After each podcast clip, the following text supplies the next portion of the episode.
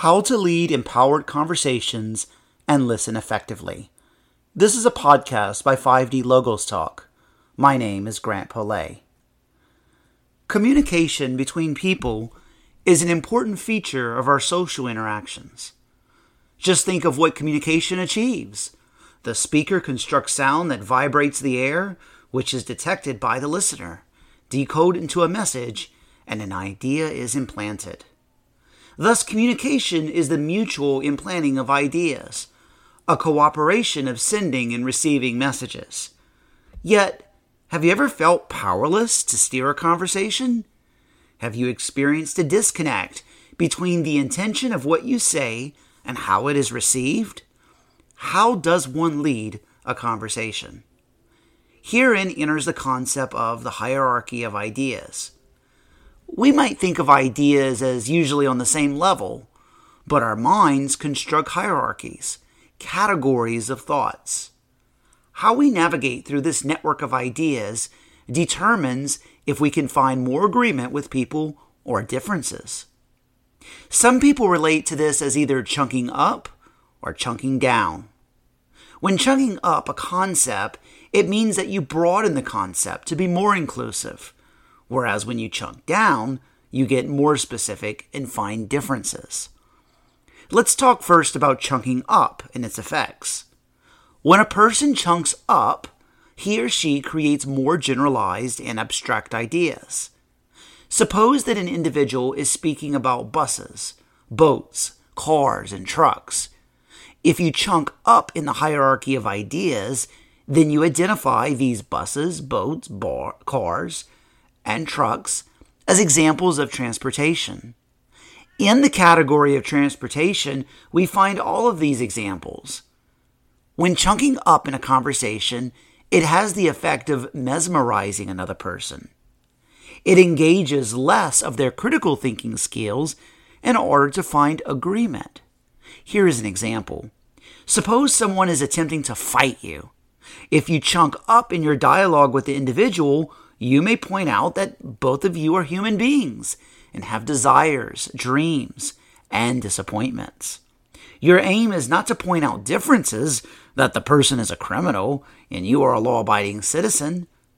No, instead, you are seeking agreement, common ground as it's commonly called. Try this the next time you are in a dispute with a person and want a better connection. Chunk up by identifying what higher common category both of your ideas belong to.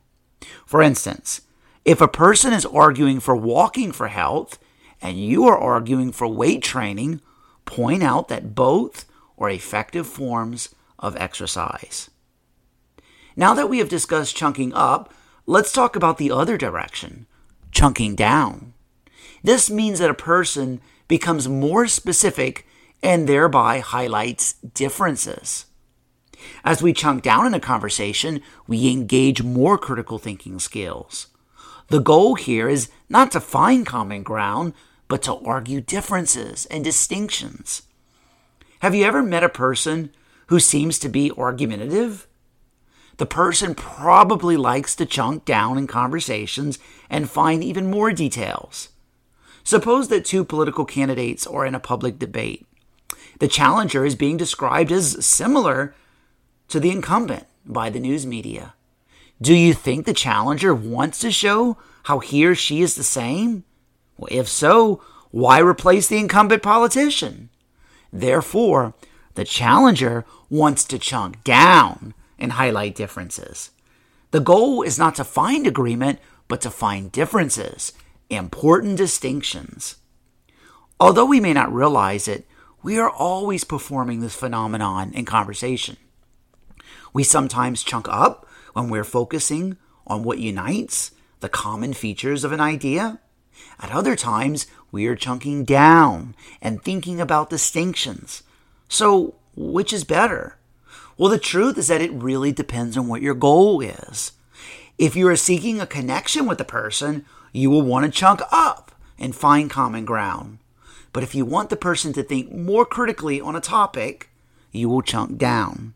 For instance, imagine that a hostage negotiator is speaking with a kidnapper who is threatening to harm a kidnapped person.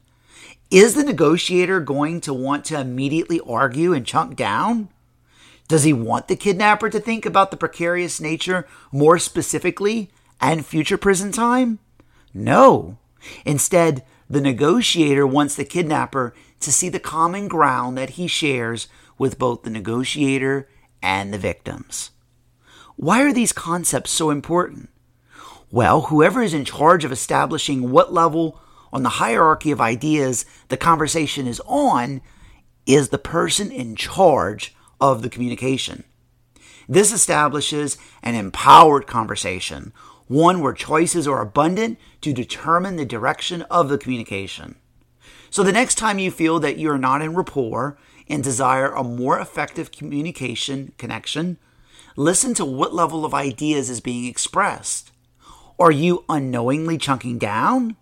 Avoid this tendency to highlight details that create differences or distinctions from what the person just said. If you accidentally create a disagreement, quickly focus on ways that the person is actually right. That is, chunk up. As you speak in more general ideas, you will engage less of the person's critical thinking skills and more of their emotions, particularly his or her desire to be liked by others. Remember, people don't always remember what you say, but they do remember how you made them feel. This was a podcast by 5D Logos Talk. Thank you for listening.